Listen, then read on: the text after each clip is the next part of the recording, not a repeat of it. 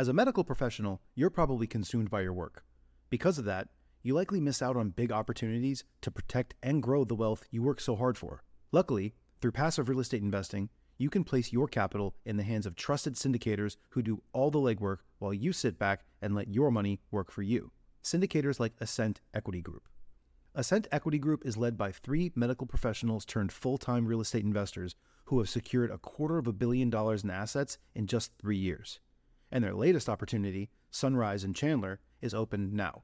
Sunrise in Chandler is an exciting 177 unit value add multifamily opportunity in the affluent city of Chandler, Arizona. This Class B asset in a Class A location was secured at a significant discount and is already cash flowing out of the gate, with 89% of the units still in need of renovation. Sunrise in Chandler is close to meeting its capital raising goal and will be closing soon. So if you'd like to learn more, visit ascentequitygroup.com forward slash best deal to schedule a call. That's A S C E N T equitygroup.com slash best deal. This opportunity is open to accredited investors only.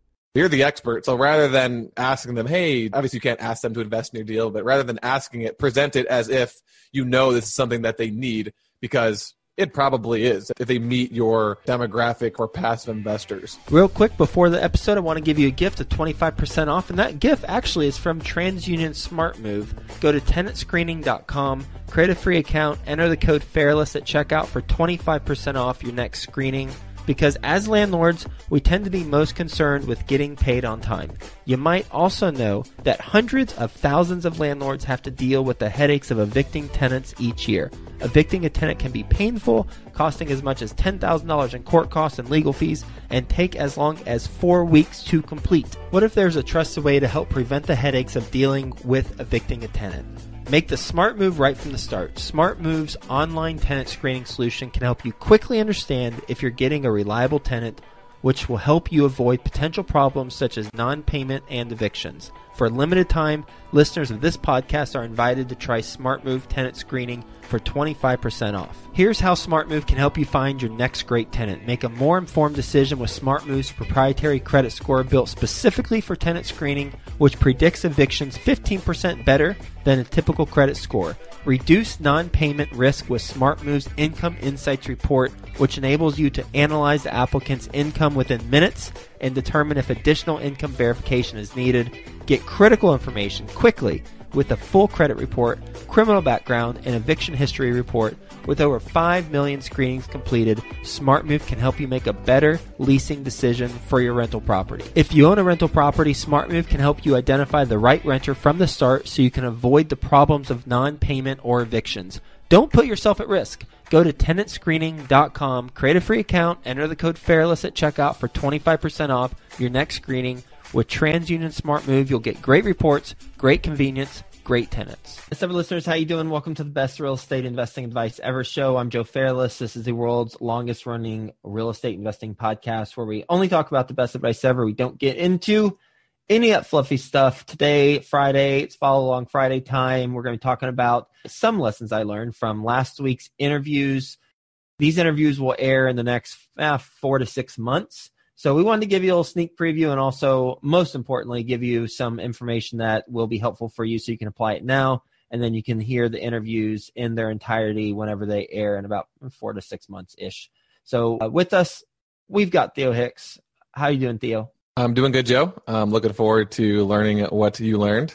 Well, I'm glad and looking forward to talking about it. So, first gentlemen, are they all gentlemen? Let's see. Yes, all three are guys today so three interviews that I wanted to talk about today. One is Don Wenner, and Don is the CEO of DLP Real Estate Capital, which is a family of real estate solution companies, 350 team members. They have their own in-house property management company. They've got 750 million dollars of assets under management. And one thing that Don talked about is that they buy a lot of properties through online auctions. And one online auction is Real Insight Marketplace is the name of the online platform. So I was really interested by how he buys them, why he chooses to buy them there, and what things does he do to protect himself as much as possible when buying from an online auction platform. And he says that the online auction platforms, some of them have gotten more flexible with their terms where they allow financing, whereas before they don't. And there's a trade off to that. And the trade off is prices have gotten more competitive as a result of the online platforms being more flexible. And some are not as flexible. Some require 10% deposit and close within 21 days with no contingencies. And in those cases, he tends to get better deals. However, there's a catch. And the catch is, as everyone knows, there's risk. There's a lot of risk involved there. And there's risk with any deal, but when you're buying something online and you have to close in 21 days and you have a 10% deposit that's due immediately, well, you've got to have your due diligence team running smoothly and very efficiently and effectively. So I asked him about that. And what I want to mention today is some things that he talked about for how he mitigates the risk as much as possible prior to investing in one of these deals. And he says one is you've got to have your capital in order. So you've got to know where your money's coming from and you got to be able to have that equity either A in your bank account already or B very reliable equity that you know will partner with you on these types of deals so that you're not caught in a deal without funding sources. So that's kind of obvious, but still important to note because that's the first thing he said. Then, two, you've got to understand the market and the asset. And he brings a construction management team, an acquisition team, an asset management team, and contractors, and even an engineer to get phase one done before it's tied up. So he does all of that prior to tying up the property or getting it under contract and he'll do the lease audit and financials. He'll go look at the competition and he'll complete this all within seven days, typically, is what he says. So this is just an incredible amount of work that's involved. So I said, okay, well, that's seven days worth of stuff, but come on now. That's a lot of things to complete. And surely you're not going to complete all this stuff in the method in which you want to complete it within seven days. And he said, yeah, you're right. So what I do is if there's a hole or an uncertainty about a certain component of the due diligence process, say, for example, they weren't able to get into all the units, then they will lower their bid accordingly. So the more holes they have or the more variables that are not understood, then they'll simply lower their bid and adjust for that from a financial standpoint. That's how they make offers. And he said another interesting thing, he said that there's rarely a time where they find a deal and don't close on it because of the deal. Now, their offer might not be accepted, but there's rarely a time where they pass and say, I don't want to make an offer on this opportunity because of the deal. 99% of the time, he didn't say 99%, but I'm taking that from how he was phrasing it. Basically, 99% of the time, if they pass on an opportunity, it's going to be because of the market, because the market was not as dynamic as he and his team thought, or the competition isn't as strong, so they can't get the rent premiums they're looking for. Something within the market, because he said you can't change the market, but he has full confidence that he can turn around a property. So that was just someone who's buying a lot of properties and large properties, like 196 unit property he's recently purchased on an online auction platform. I thought that was really interesting to learn about. Yeah, that is interesting. Do you know if this is the platform that he uses? Because for me, when I think of auctions, I think of you don't know what's even available, and you go there and they say, "Hey, here's this property." You go, "Oh, it looks great. I'm gonna buy it." It's kind of from my experience from listening to people who've done it before. So they have time before they actually have to bid, or they can do these due diligence. So they have at least seven days knowing what properties are going to be for sale on this platform. Yes. Okay. This is interesting. When you're going through and explaining his process for analyzing these deals, obviously, really quickly, it kind of reminded me of a strategy that's similar to analyzing out of state deals. Mm-hmm. So, obviously, it's not the exact same because you likely have a little bit more time to analyze out of state deals and you can actually go there yourself. But if you want to scale and you want to do multiple out of state deals at once where you can't go to all of them, then I think this strategy by Don is something that you can implement. So put together a team that can be your boots on the ground, can hit as much of the due diligence as possible for buying. Mm-hmm. And then obviously, which I thought was really important that he mentioned that, of course, investing in general, you're not going to be able to see every single unit, every single nook and cranny of the property. So if the team on the ground that is doing this due diligence, if they create a list of unknowns, then of course you have to determine, okay, well, if this were to be an issue, how much would that cost me? And then am I going to take 100% of that off the purchase price or 50%, depending on what probability I think of this happening? So, yeah, very interesting strategy. I imagine that online auction platform thing is going to be more and more prevalent moving forward just because everything seems to be moving online. So, if this is a strategy you want to use, I'm sure this is a, a very powerful episode to listen to. Yeah, I think that with his process, it's something that I wouldn't be comfortable doing, but he's done it so many times that he's got it down. And one thing for people starting out in real estate, and I was guilty of this, starting out, especially when you go from smaller deals to larger deals, people who have been in the industry for a long time when you're looking at a deal who don't have alignment of interest with you on closing the deal. So, for example, a broker who is just looking for a commission on the deal versus you who are going to have to live with the deal and operate the deal, they can be very persuasive. And if there are variables that you haven't identified or uncovered, we've got to decrease the price that we're paying for it to cover that adequately. And what will take place, I know firsthand, what can take place uh, when you're starting out is brokers can attempt to, and sometimes successfully, if you're not careful, convince you that, hey, it's not a big deal. Come on. Or they might even give you a guilt trip about it or get angry or they can manipulate you or attempt to manipulate you. What you do is up to you. So it's it's your choice to be manipulated. I believe that. But they can certainly work some angles. And if we're not standing strong and saying, you know what, I just don't know about XYZ, so I've got to factor that in, then we can get in over our head on certain parts of the budget and that can cost you some money whenever you actually go to close and or whenever you're operating it. So the auction stuff aside, one other thing is for anyone starting out, especially that if you don't know certain aspects of a deal, then make sure you allocate money for that and don't allow yourself to be talked into not doing that from other seasoned professionals who don't have alignment of interest with you. 100%. Just to add to that before we move on to the next lesson, it's obviously about not being convinced to buy a deal when you know that there are variables that are unknown but it's also important to know what variables to even look at in the first place. And I would go back to my boiler issue. So that's why it's, it's very important to have a certain level of education before you're buying these deals because if you, you don't know what the unknown issue even is, how to identify an issue that might potentially be unknown, then you're more likely and more easily going to be convinced to do a bad deal from mm-hmm. one of these professionals that the alignment of interests are off on. Yep. Do we have a post on due diligence, just like things to look for from a due diligence standpoint on an apartment community? We do. If you just Google Joe Fairless due diligence, it'll come up. It's something along the lines of the ultimate guide to performing due diligence on an apartment community.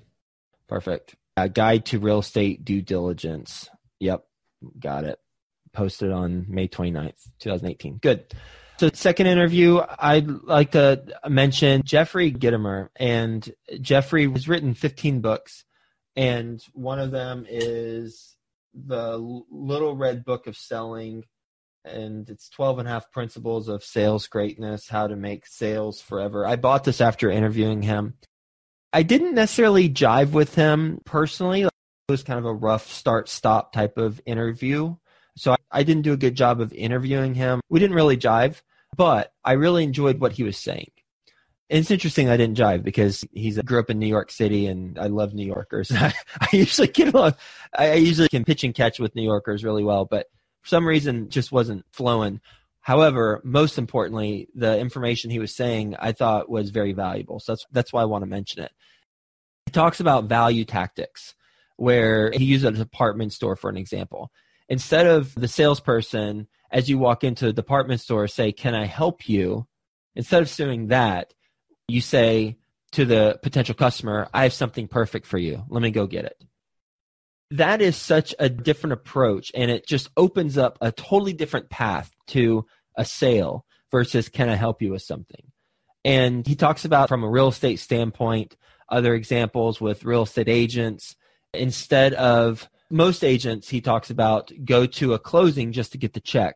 But he suggests to go to the closing, clearly get the check, but make sure you go to the house with your clients the first time they walk in and film it for them. First time they've walked into their brand new home, film that experience and give that to them. How cool would that be? When we closed on our house, how cool would it have been to have documentation of that?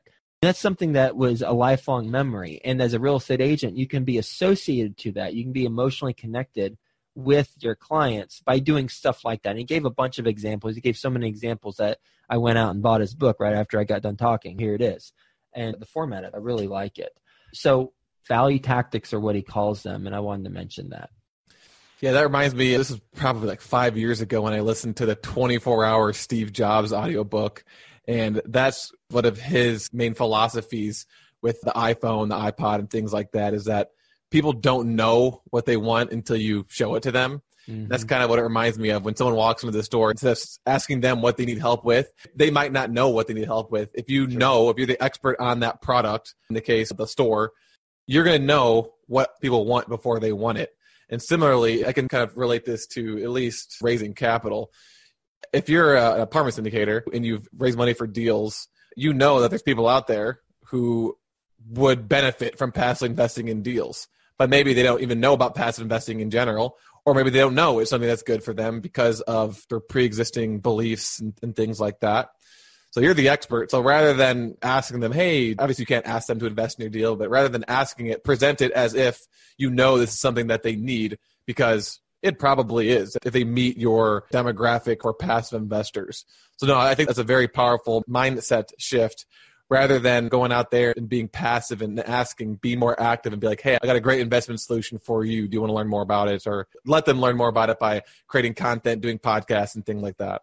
Yeah, it reminds me of the quote that Henry Ford said If I asked people what they wanted, they would have said, I want a faster horse. Exactly. Yeah, it's like they had no idea about an automobile. There was no concept of that. They just, they knew what they wanted. So if it's a stock investor and they don't know about syndication, if I ask them what they want, then they'll want a better stock pick or exclusive mm-hmm. stock picks. Whereas there's a whole lot of other benefits to syndication versus stocks. Cool. And lastly, Colin Schwartz, real estate investor, began investing in 2017 and owns 245 rental units. So 2017 owns 245 rental units based in Omaha, Nebraska don't interview too many people from Nebraska.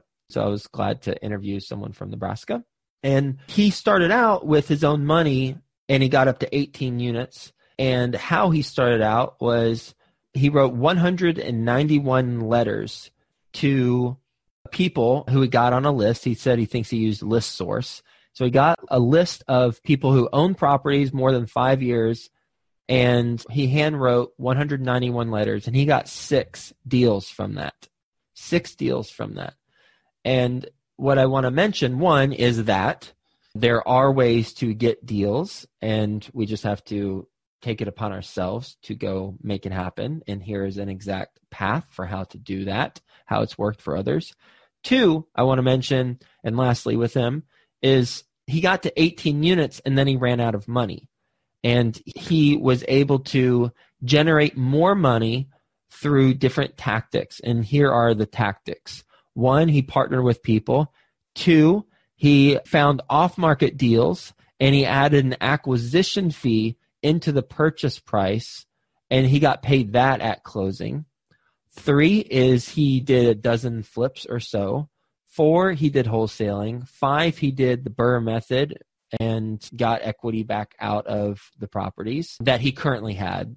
Six is he got private money from people, and then seven, he got hard money loans.